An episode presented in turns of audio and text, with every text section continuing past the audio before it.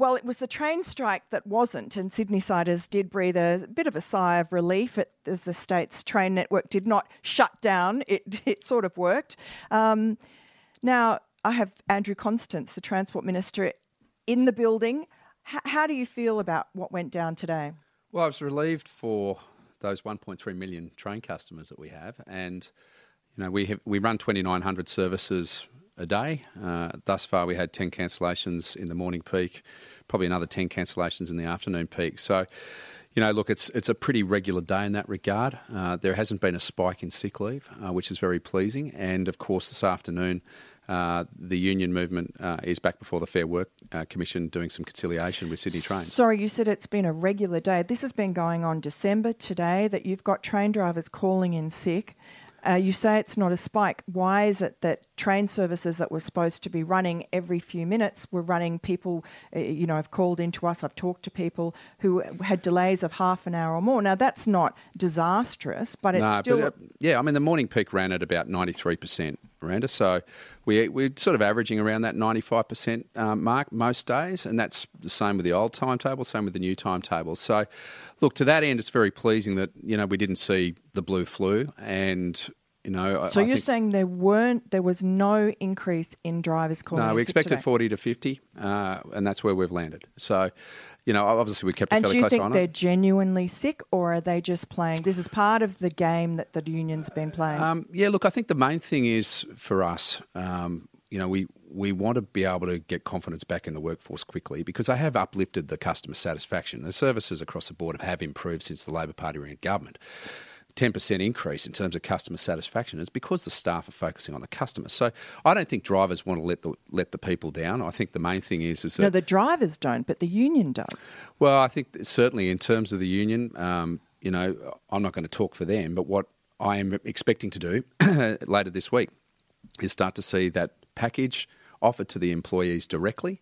Uh, uh, the Sydney bo- train boss Howard Collins is going to go out and do that. How The- much is that extra? Well, it's 2.75% headline base pay, and then of course another half percent on top of that in terms of benefits. So and they 3.45. rejected that. They rejected that last week. You know, most workers in the private industry have not had a pay rise in years, and yet you've got public servants now demanding three and a half percent pay rises. Yeah, and, and this is again the challenge. We have a wage cap in place because we want to make sure we live within our means as a government. We, that, you know, in terms of that wage cap, it exists for a region, reason. We want to grow our services, as the community grows, and certainly in terms of the annualised wage increases that exist under that wages policy, you know, the, the private sector on average is about two point one percent public servants in New South Wales get 2.5%. If they want to go above that, we have to find labour savings, employee related savings to offset that, which is what we've done in this case. And uh, in terms of it, obviously As some conditions. driverless trains. Well, again, the, the driverless train's separate to this argument, but it's around the corner. We, we, we're delivering the first train. We've got the first train here, actually, and we're starting to test it, but it's out to the community next year in the northwest. Major change in terms of that, but it's separate from the existing heavy rail network, and I think this is the key point.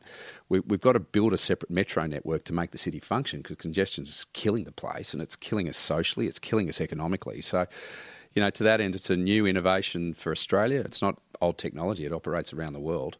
Uh, but at the same time, I want to make sure with the heavy rail network we continue to deliver it. And one of the key things which everyone forgets, the reason I've had to put more trains and more services on so quickly is we had an 11% increase in a 12 month period in terms of the number of people getting on trains. Why is that? Um, I think cost of living pressures, people opting for public transport because it's improved, uh, and you know at the same time we've invested one and a half billion into infrastructure in the network, new signals, new you know substations, 24 brand new Waratah trains on the way. Um, you know, in terms of this uh, arrangement with the unions currently and, and the package going out to the workforce, it's more generous than what they've been living under. So under the old agreement. So But why deal with the unions and give them the benefit of having delivered a good package to the workers? Why not just deal direct with the workers and cut the union out? Well, I think it's very, very telling. Um, I mean, we obviously want to work with unions to try and get the best outcome. So we don't have, in, well, we don't want industrial disputation. And and secondly, I think in this regard, because Fair Work has given us basically six weeks to go and do this. Uh, Howard Collins is going to go and do that directly with the staff. And we've got 1,200 drain drivers here, but we also have 9,500 award employees who obviously want to see see this reached. Uh, and it's not just members of the union, I might add. So we want to go out and hit the depots, hit the tea rooms, go and explain it, and, and I, I believe everything will settle down. So you're actually planning to cut Alex Claassens the No, no, no. I mean, Alex has agreed to come and be part of the process, and he last Friday, in negotiating with us over the last two weeks, you know, he's he's been able to secure some good deals in terms of the enterprise bargaining agreement, things like improvements to the master roster from his perspective, which he sees as important to the workforce. So, you know, I'm very mindful of that, and we will continue to obviously work with all workers. And what about the text though that he sent out to workers uh, last week saying, you know, if you want to say yes to this, then you've got to text me. But if you don't text me, then it's a no. I mean, that's just that was a fraudulent pretense. Yeah, it was a bit illegitimate. It wasn't the best way to take a sounding from the workforce in relation to the package. well, You've it got to was go a and- deliberate. Yeah. It was. It wasn't just a, a, an, an incompetent thing. It was a deliberate strategy to ensure that they bypassed what the Fair Work Commission had said and what you and Gladys Berejiklian had basically decided with them. Yeah, and and look, it was against the backdrop where the Electoral Commission did run a formal ballot for the union in terms of what to do in relation to industrial disputation, and only fifty-seven percent of the union actually participated in that ballot. Uh, and in terms of that, so that's forty-three percent of people who didn't vote.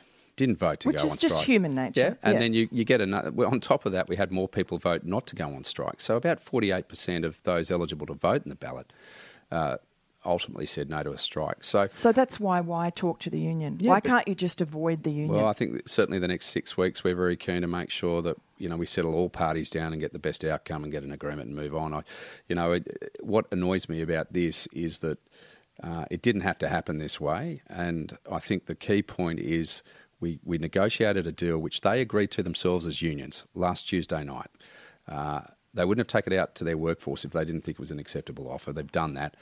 Uh, let's just get it negotiated, consulted, and then just take the feed directly from the workforce. And do you think this is a start from the union movement of an attempt to try and break the resolve that your government has had right back from when Barry O'Farrell was in place and Mike Baird was Treasurer to actually cap uh, the cost of the public service? Yeah, I mean, look, I had 12 months as Treasurer of the State as well, and I just, the wages policy is so key because we've obviously, we're able to deliver the savings back into growing our services as the population grows. And, uh, you know, obviously, in terms of that, we, we, we've saved about $5 billion by having that wages policy in place. Under Labor, you know, wages just blew out astronomical. There's astronomically. There's no no respect for taxpayer dollars. There's no respect for how much commuters have to pay here, and that's one of the reasons why I was so uh, so determined to make sure the union knew that a six percent per annum pay rise wasn't acceptable because.